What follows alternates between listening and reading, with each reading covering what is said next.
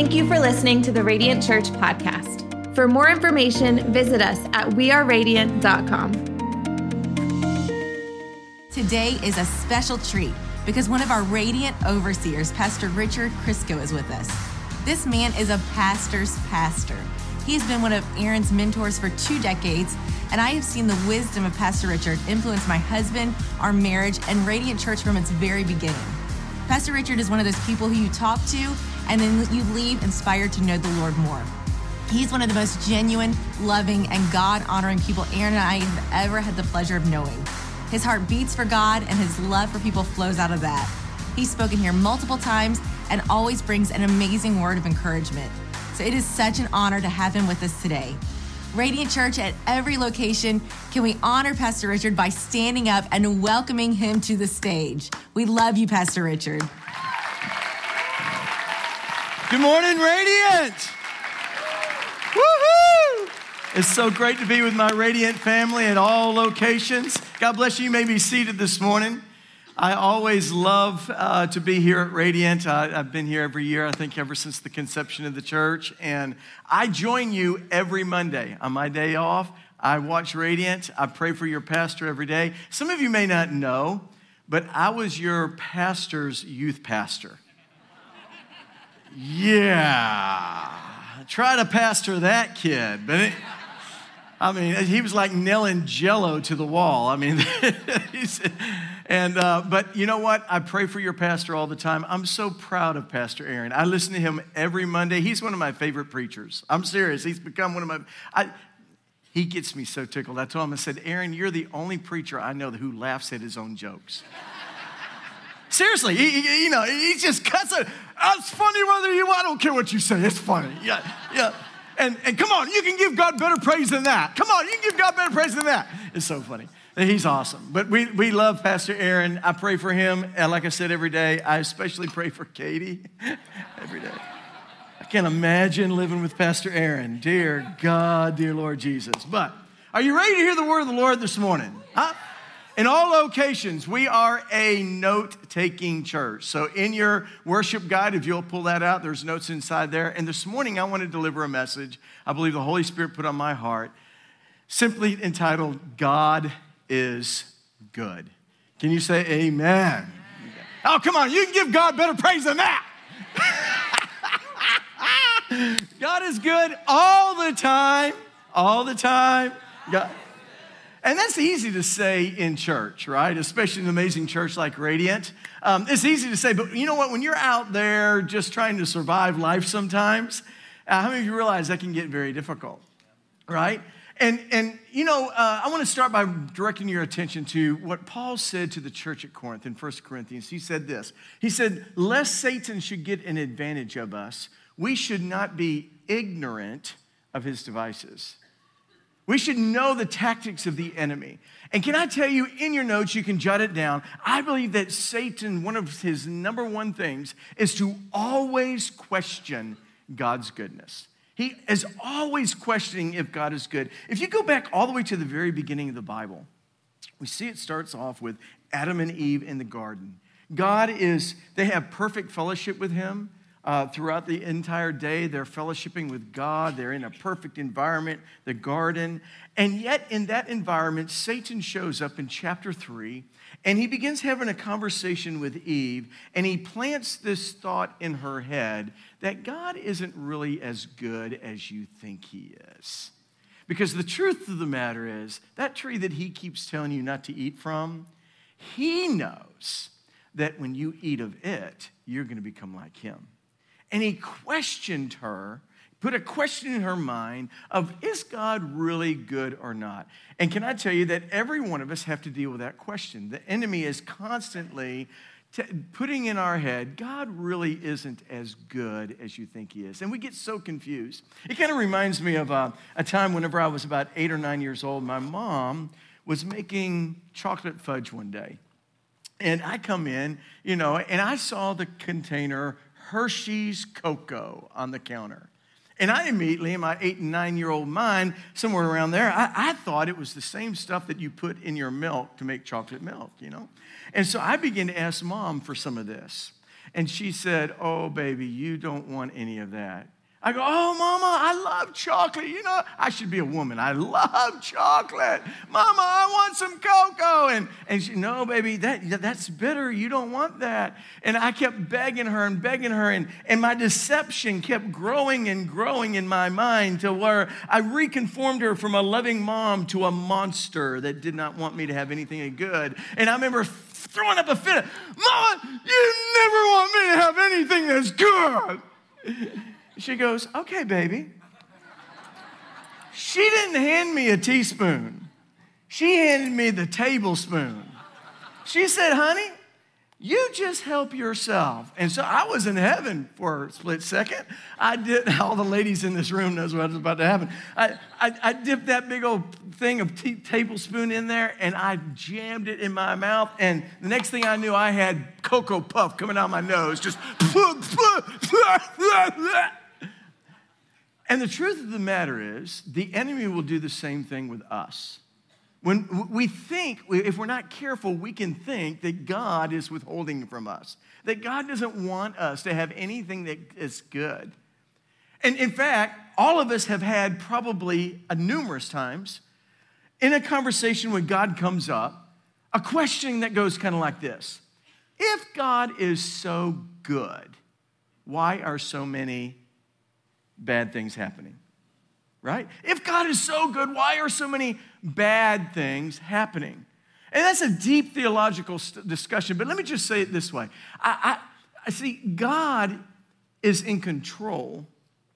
excuse me, God is in charge, but He's not in control. And every parent understands that statement. You're in charge of your home, but trust me, you're definitely not in control, right? In, in fact, I like to put it this way God is not a control freak. Instead, he empowers man with choice. And because we all have choices, but by the way, the gift of choice is the greatest gift that someone can give to you. Every day we make multiple choices. Today, you made great choice to just come to the house of God and worship God this morning. You made a great choice. But we make multiple choices and the same thing that will make one man a drunk can actually make another man a saint. It's not what happens to you, it's what happens in you. It's how you respond to that.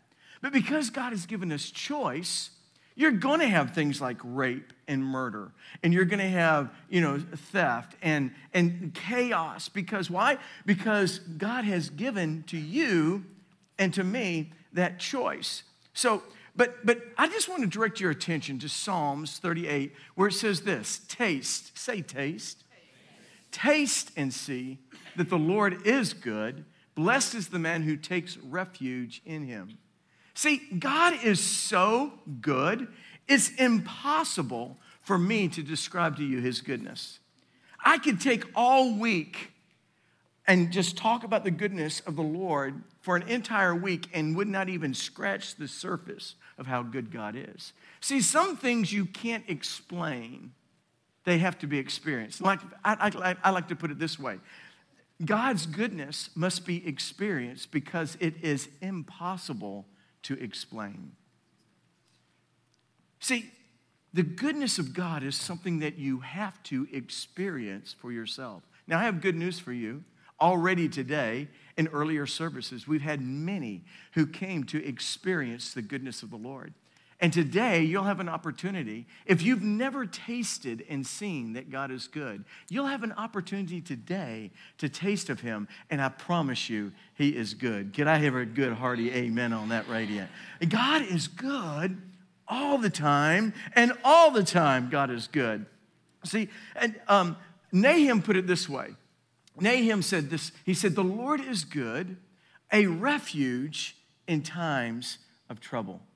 In fact, numerous times in the Bible, when you see the phrase God is good, it is in the same verse as times of trouble or times of suffering, times of difficulty. In other words, see, we associate, well, if God's good, then only good things are going to happen to me. But that's not necessarily true. In fact, I like to put it this way God's goodness does not eliminate hard times, God's goodness is available during hard times. In fact, that's when you find out that He's really good. See, whenever you walk with God, it doesn't mean that everything's going to go great in your life. It just means that He's always going to be there for you to rely on during those difficult times. Somebody say amen in the room. Come on. He's, he's there with you all the time. And, and listen, and God is not just good to people who go to church. God is not just good to people who confess Christ as their Savior. God is good to everybody. If you are breathing this morning, God has been good to you, especially in America. Are you, uh, are you hearing what I'm saying? I mean, God has been good to you. Most of us have had a meal this morning. Most of us, you know, have, have good clothes this morning. We drove here in a vehicle. Do you realize there are children who have not eaten yet today? God is good to you. I love what the Bible says. He says that it says the Lord is gracious. He's compassionate. He's slow to anger. Aren't you glad God is slow to anger? I mean, friend, if it wasn't for God being slow to anger, we'd all be crispy critters, right? I mean, come on. God is slow to anger. He's rich in love. And the Lord is good to say it all. He has compassion on all that he has made. God is good. Paul said it this way when he was writing to the church at Rome. He said, And we know that in all things. See that? In all things, God works. Listen, I don't care what you're going through today, God is working in it. You could be going through a divorce. I'm telling you, if you let God, He will work in it. Maybe you haven't talked to a child. Maybe, maybe this Thursday, your, your relative is so angry at you, they're not going to come over for Thanksgiving and you're upset about it. Maybe you're, you have not talked to your, your kids haven't talked to you in years, or you're, you haven't talked to your parents, or your parent, your dad has left you and hadn't talked to you, and, and for years. And it's like, God, where are you in all this? I'm telling you, in all things, God works. God is at work even when you are not aware of it. And He's at work, what? He's at work for the good of all who love him and are called according to his purpose. His purpose is to take everything that is that comes in your life and to work it together in such a way that it's for your good, that you become conformed into the image of his son Jesus. Hello, hello. Listen, God is not interested in your happiness. He's interested in your holiness. But happiness comes through the pathway of holiness. Because whenever we live holy and we, we don't allow sin to govern our life and ruin our life, sin ruins our life. There's a wage for sin. It's called death. It, it destroys our life. But whenever we deal and we, we, we forsake those ways of sin and live right into God, guess what? It leads us into a path of true holiness and happiness. The, the abundant life is found through the path of righteousness. But see, we, we get this kind, we get this idea that, you know, this that, that if we just praise God, we can manipulate him into doing what we want. We, we think if, you know, well, if I just pray and praise God and, and I can do all the right things and say all the right things, I can get God to do what I want. Ah, I, I wish I had a genie bottle. If I had a genie bottle, I could really describe this for you. You got a genie bottle? You gotta be kidding me. You keep in your back pocket just in case Jesus doesn't work or what?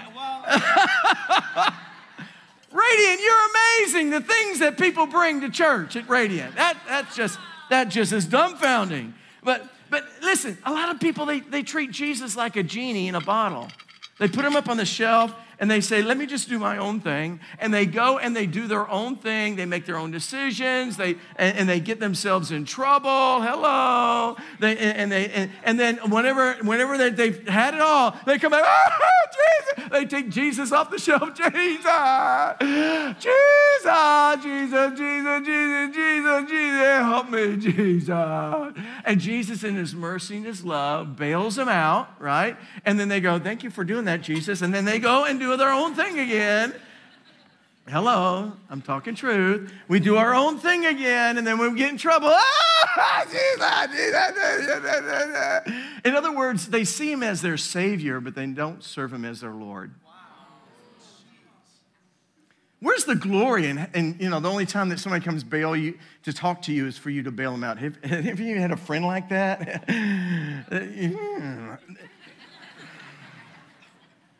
And, and, and, we, we, think that, we think that if we can say the right formula or add the term in Jesus' name at the end of the prayer, yeah, right? And, and that we can manipulate God. Listen, you do not, you never manipulate God, right? But, but Jesus, I, I like to put it this way in your notes Jesus is not a genie in the bottle that gives you what you want. He's a good God who gives you what you need. And again, every parent understands that. Listen, parents don't give their children everything that they want. It's not good for them, right? We give our children those things that we feel like are healthy and good for them. I don't know about you, but I'm glad that Jesus did not give me everything I asked for. Hello, I thought I knew which woman I wanted to marry. Jesus, thank you. Ah, for not giving me what I thought I wanted. Hello. You don't know what you need. He, in fact, Jesus said it this way He said, Before you even ask, the Father knows what you have need of before you even ask. See? And we need to understand that Jesus is not, you know, just a, a Santa Claus in the sky who's going to give us everything that we want that we manipulate or, you know, we're, going to praise him and it's going to go all well. No, no, no, no. Jesus gives us what we need. Somebody say, Amen. amen. See, but until you are fully persuaded that God is good, you'll never be able to fully trust him. As long as there's a question mark on whether or not God really is for you, not against you, that he's always got your best interest in mind, you're never going to be able to fully trust him. Now, I think, I think wives probably understand this more than anybody else. You really don't know if you trust somebody until you disagree with them. Right? I mean, come on, ladies. You, you know, every once in a while your husband will make this bonehead decision. You're going, Dear God, that's the stupidest thing I ever heard in my life. Right? You really don't know, listen, you really don't know if you trust God until something comes that doesn't make sense to you. It's the reason why the Bible says, lean not to your own understanding, but in all of your ways acknowledge him right so, so, that many times can i tell you there's many things that has happened in my life especially at the time it did not make sense but that's when i prove my trust in him I, I, I prove my trust in him whenever it doesn't make sense. And you're never, until you truly believe God is good, you're never going to be able to fully trust him. And until you believe that God is good, you're never going to be able to always rejoice in him. Right? And, and, and, the Bible says very clearly, Paul said to the church at Thessalonica, he said, rejoice evermore. Not just on the good days, hello, but on the character building days too. I don't call them bad days, I call them character building days. Rejoice evermore. Pray without ceasing. In everything, give thanks. Not for everything, but in it.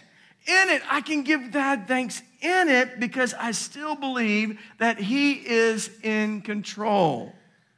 See, our problem, uh, see, rejoicing though requires, if you're going to rejoice evermore, it requires that you believe that His goodness is more real than your present situation or circumstance. See, listen, things are constantly changing, but God is always the same. Okay? You're gonna have good days. If you're going through a great season right now, awesome. Milk it because it's gonna pass. Right? I mean, come on, we've had enough life under our belt. We understand, right? You can't have good days unless you have something called bad days, right? So if you're in a good season, yay, rejoice, milk it all you can. If you're in a bad season, rejoice. Don't stay stuck, get through it. If you're going through hell, don't stop, keep moving. This too shall pass. There are better days ahead, right? See, we got to, but, but you can't rejoice in Him in those difficult times until you are fully convinced that He is fully good. That, and that He is more real than your own present situation. Here's our problem we live in a culture, in a society that not only allows us to have opinions, we actually are encouraged to have opinions. I mean, come on, every time you turn around, there's another poll, right? I mean, you got polls constantly, people surveying you. You know, what's better, dogs or cats? Obviously, dogs, right? I mean, obvious. It's a stupid poll. I mean, duh, right? And all you cat lovers, just get over it, okay? Pastor Aaron don't like cats either. But anyway, but but listen, uh, there are polls out there constantly, and what it is is these polls and opinions are based upon our preference, our opinion, what we like, right? The problem with this that is then we take those polls and opinions and we judge people and their performances by those polls. Right? We, we, we, we're judging, you know, is it better to live in the South or in the North? Is it, trust me, in the South. I, I just left 32 degrees. It's already snowed nine inches. Uh, I, I pastor in Michigan outside Detroit. But, but listen, the, the, we, we judge people and we judge their performance by polls. Now, here's the problem we take that same attitude toward God. And we have a tendency of judging God according to what we're presently going through. When things are going great, God is good all the time, all the time, God is good. When we're going through something horrible, God, where are you? Why did you leave me and forsake me? God, you don't love me. What did I do wrong? Why did you turn your back on me? Blah, blah. I mean, come on. This is life, right?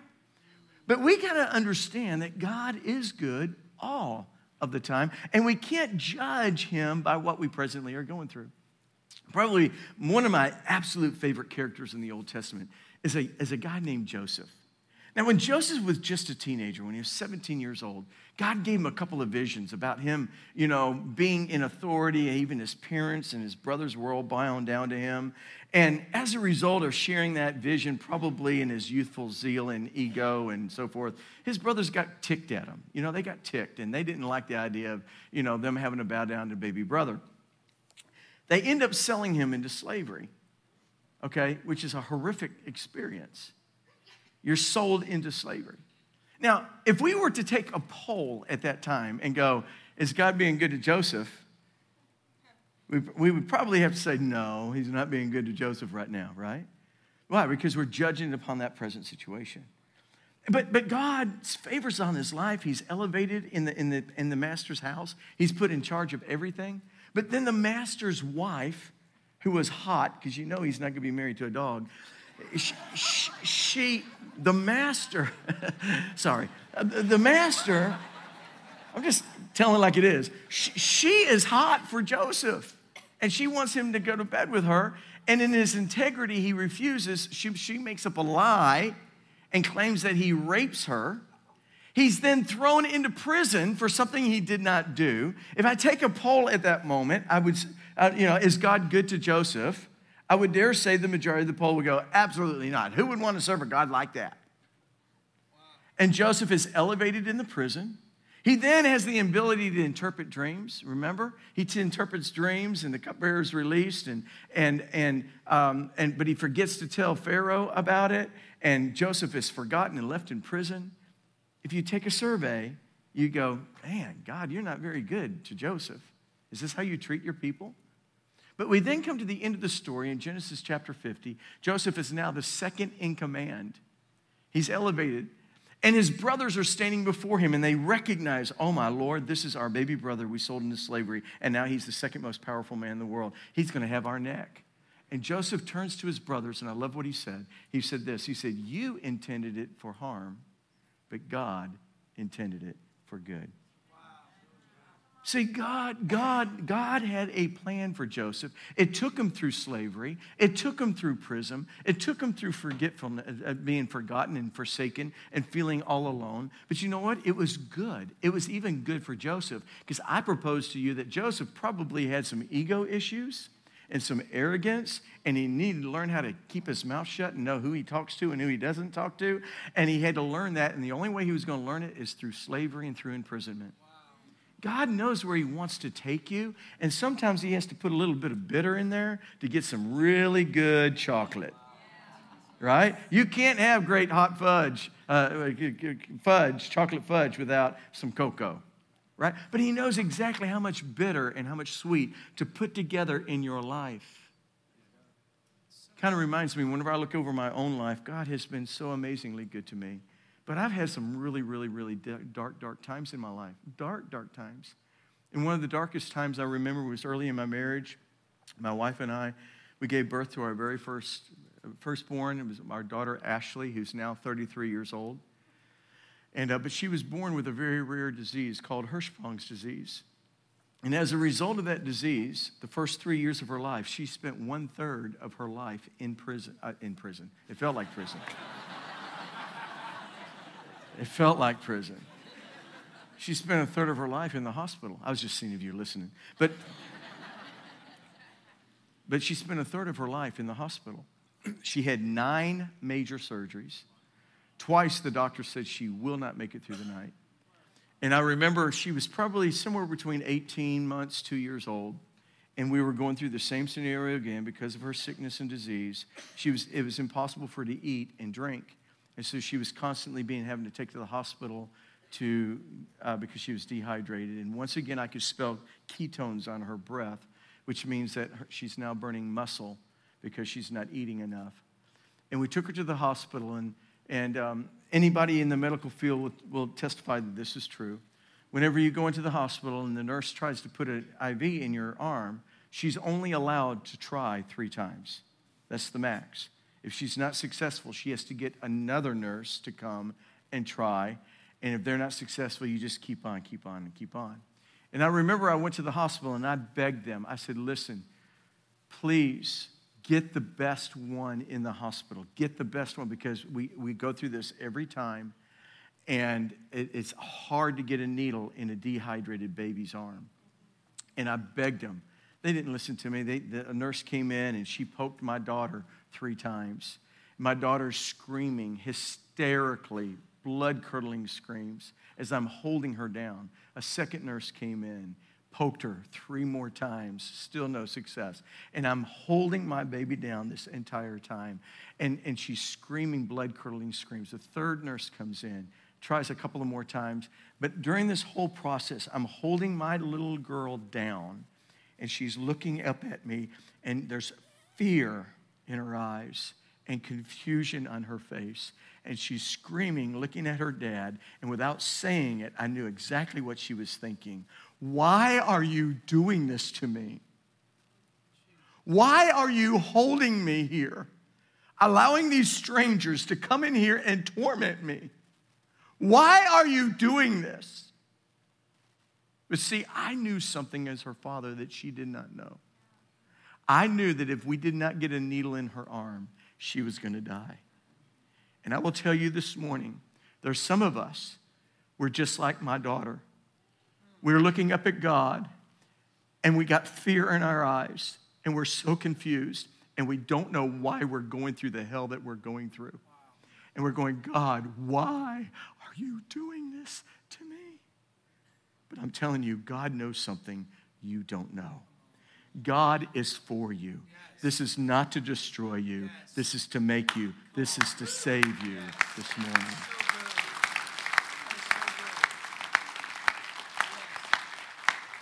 And as I was on the plane on my way here, I heard Holy Spirit say to me, There's some of you, you might even have a child in that situation, or you're going through an extremely dark time, and you're going, God, where are you? Do you even like me? Are you angry with me? What's going on? If you're going through that at the end of the service, I'm going to be right over here in that corner. And I would love to pray with you. I believe that God, with the compassion that He showed me during that time, that same compassion is available to you. And I would love to be able to pray with you afterwards. But I'm telling you this morning, God is good. See, we've got to learn how to praise God, not for an expected end, but because we believe that He's truly good. James put it this way He said to count it all joy. Sometimes you just got to count it that way. Sometimes, you know what? Let's be honest. Sometimes we're not feeling joy in the darkness, right? Sometimes we just got to consider it all joy when we're going through all these different temptations. Why? Because we know something that the world doesn't know. We know that the trying of our faith is actually working patience. And if we'll let patience have its work, we will become perfect and entire, wanting nothing. It's not to destroy us, it's to make us. Can somebody say amen? See, here's the good news. Here's what I do know. When we praise God, even in the midst of our darkness, something always happens. Why? Because God inhabits praises. And when God shows up, things change. Sometimes the circumstance changes, sometimes the child changes, but something changes, right? Sometimes he says to the storm, Peace be still. Sometimes he speaks to the child in the storm and says, Peace be still. But when God arrives, things change. In fact, the psalmist said it this way God inhabits the praises of Israel. He inhabits the praises. I want you to notice something. It doesn't say that he inhabits praises that are directed to him in a worship service. He inhabits all praise. So that whenever I praise my coworker, you know, you know what? God rides on the wave of that praise. Isn't that cool? Listen, if you're having problems with your teenage child, don't bash them and complain and, and scream about it. Learn how to praise them. I find it sad that we know how to praise our babies, but we forget how to praise them when they become teenagers.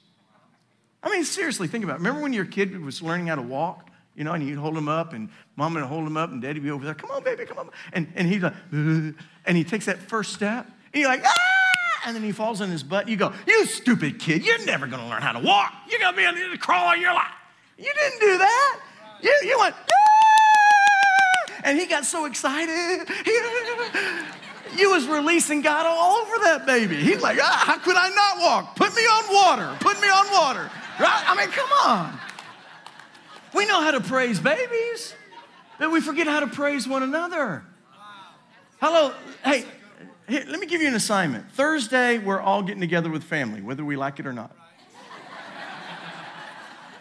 It's called Thanksgiving. Thanksgiving. And all of us have an Uncle Tom. Dear Jesus, just in case. We have an Aunt Susie, right? That just irritates the snot out of us. And we want to just, yeah, right? Listen, instead of butting heads with them and tell them, you better get right or get left, you go better turn or burn, you know, whatever you do, listen, try praising them. Praise, no way. Listen, try it. You might have to get creative. Tom, you did a really good time tying your shoes today. I mean, whatever it takes. But watch what will happen. I'm telling you, I know what I'm talking about. Watch what will happen when instead of you begin to praise Him. See, whenever you, you don't want to release the demonic in the relationship through complaining and belly aching and crying, right? That's Satan's language. Release praise because in his praises, he's, he inhabits that. See, so I like to put it this way God inhabits all praise, especially the praise that's directed toward those in need. Wow. Release God in that. Let me close quickly. Here's what I want you to know God is good, and God is good toward you because he desires to win your heart. Those of you who have been married, remember, go back to when you met your spouse that first date, that first date, you always put your best foot forward, right? Well, I mean, you, you show them your good side, right? Because why? You're trying to win their heart. You don't go on your first date and show them all of your junk. You know, let's just see if she'll put up with me. I let me give you some marriage counseling, okay? If you want to get married, stop doing that. That's the reason you're single. If you're doing that, stop it. You put your best foot forward. You show them your good side. Why? Because you're wanting to win their heart. God is good to you. Why? Because He's wanting to win your heart. Listen, but God only has one side. He doesn't have a bad side. He is good. I love the way I love the way the Passion Bible says it. Look at it. It says, "Do you realize that all do you realize that all of the extravagant kindness is meant to melt your heart and to lead you into repentance. Here's what I know when you taste for yourself, just give Jesus a try. If you'll give Jesus a try, I guarantee it's going to blow your brain. You're going to go, oh my Lord, how could I not understand how good he was? And when you realize how good he is, you'll go, there is nobody else I would rather serve than you. You are good. There, there is no other God that compares to you. Amen? Every location, if you will, bow your head, close your eyes. You're here, you're at Heights, St. Pete, Brandon, and you say, you know what, Pastor? I've, I've never tasted to see for myself. I've gone by other people's opinions. I've, I've, you know, I've thought about other, way other people's talk about. I've never tasted for myself. But today, the Holy Spirit's working inside of you, and He's saying, Listen, I brought you here today because I want you to understand that who you thought I was is not who I was at all. I'm not angry. I'm not mean. I'm not wanting to dangle you or throw you into hell. I died for you. I love you. I'm good to you. And you're here this morning. You say, Pastor, I want to embrace that loving Jesus. I need Jesus to forgive me. I need Jesus to remove my sin. He said, if we will ask, he will forgive us of all of our sin and cleanse us from all unrighteousness. If that's you, I just want you to throw your hand up all over this building, all, all the campuses. Throw your hand up and just wave at me real quick, real high, real high, all over this building, real high. God bless you, God bless you, God bless you. Yes, God bless you. God bless you in the back. God bless you. All, over, all campuses, will you just repeat this prayer after me? Dear Jesus, real loud, everybody together. Dear Jesus, thank you for dying on the cross for my sin. I ask today that you forgive me.